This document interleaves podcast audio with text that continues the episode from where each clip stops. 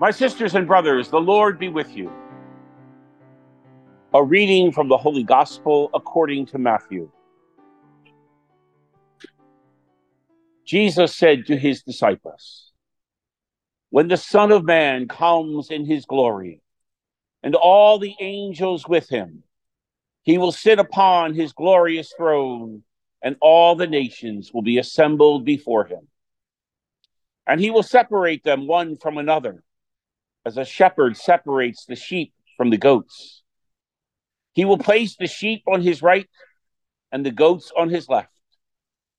Then the king will say to those on his right, Come, you who are blessed by my Father, inherit the kingdom prepared for you from the foundation of the world. For I was hungry, and you gave me food. I was thirsty, and you gave me drink. A stranger, and you welcomed me naked, and you clothed me, ill, and you cared for me, in prison, and you visited me. Then the righteous will answer him and say, Lord, when did we see you hungry and welcome you, or naked and clothe you? When did we see you ill or in prison and visit you? And the king will say to them in reply, Amen, I say to you Whatever you did for one of the least brothers of mine, you did for me. Then he will say to those on his left, Depart from me, you accursed, into the eternal fire prepared for the devil and his angels. For I was hungry, and you gave me food. I was thirsty, and you gave me no drink. A stranger, and you gave me no welcome. Naked, and you gave me no clothing ill and in prison, and you did not care for me. Then they will answer and say, Lord, when did we see you hungry or thirsty or a stranger or naked or ill or in prison and not minister to your needs? He will answer them, Amen, I say to you, what you did not do for one of these least ones, you did not do for me. And these will go off to eternal punishment but the righteous to eternal life. The gospel of the Lord. Praise to you, Lord Jesus Christ.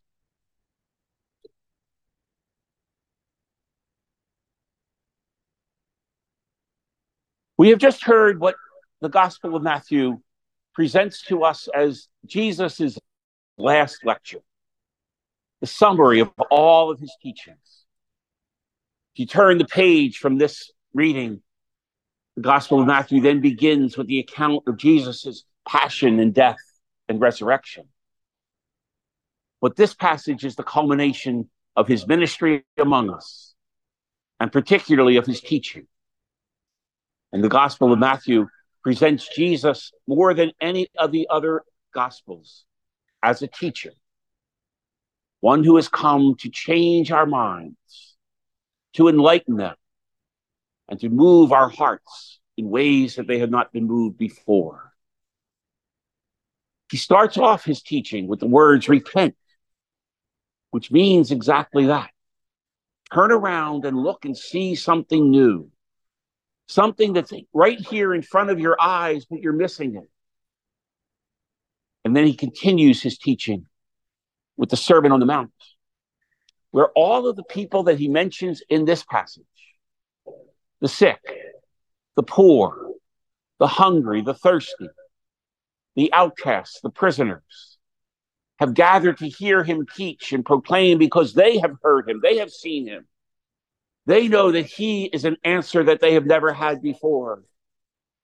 And he looks out at this rabble of a crowd that no one else wants, that is usually hidden from sight, made invisible to the world because they're embarrassing. And he says, Blessed are you, the poor in spirit, the meek, the mourning, the lost. Blessed are you because you are ones who are cherished and precious. He'll go on in that sermon to teach us all to do unto others as we would want them to do unto us. And the hard part of that is We have to imagine ourselves as hungry and thirsty, as strangers, as imprisoned, as ill, in order to know what we might want others to do for us, so that we might do it for others. He continually mentions and teaches that it isn't the learned and the clever, the wise and the powerful, but the littlest ones, the children, the meek, the humble of heart, who will inherit the kingdom of God, who are indeed the ones who are ready and precious and valued.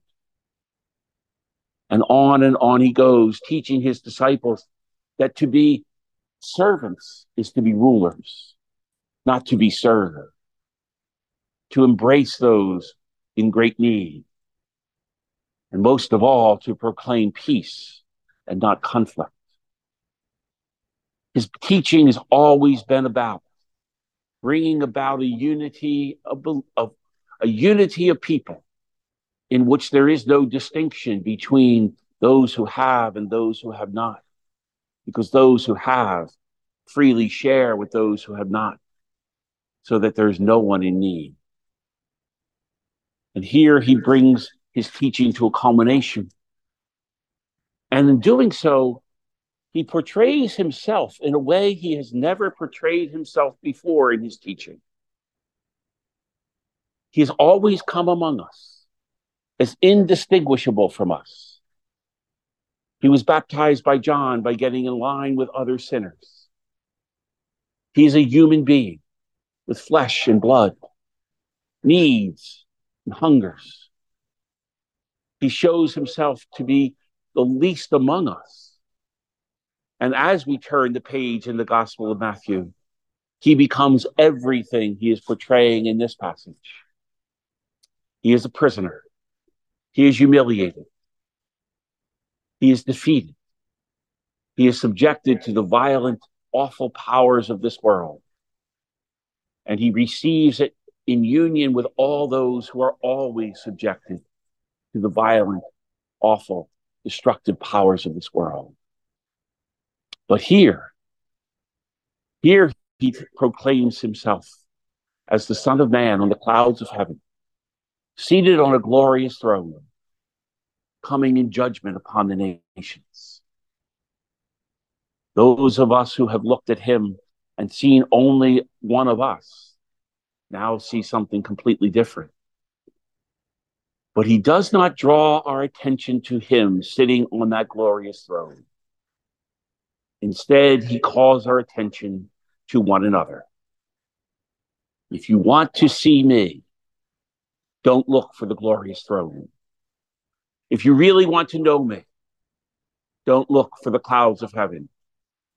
If you really want to worship me, don't pay attention to the angels surrounding me.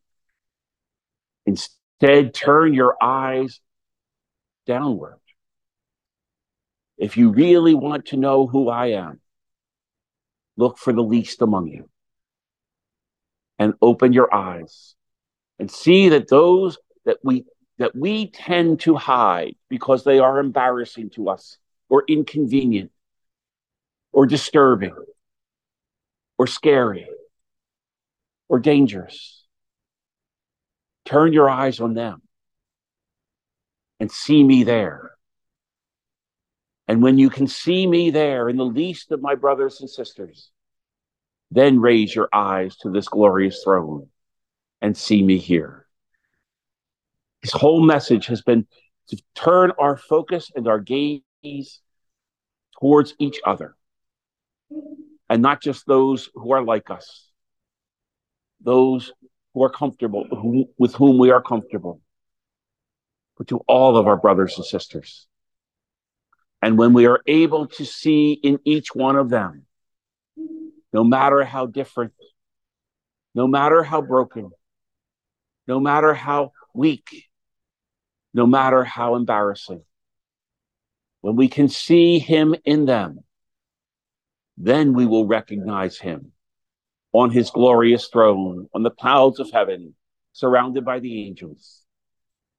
And then we will know who our King is, not one who comes with power and conflict, not come one who comes to separate, but one who comes to love, to cherish, and to unite, so that all those who are worshiping him will look and see in one another his very image, worthy of the same love, adoration, and service as he is seated on the clouds of heaven on his glorious throne, surrounded by the angels.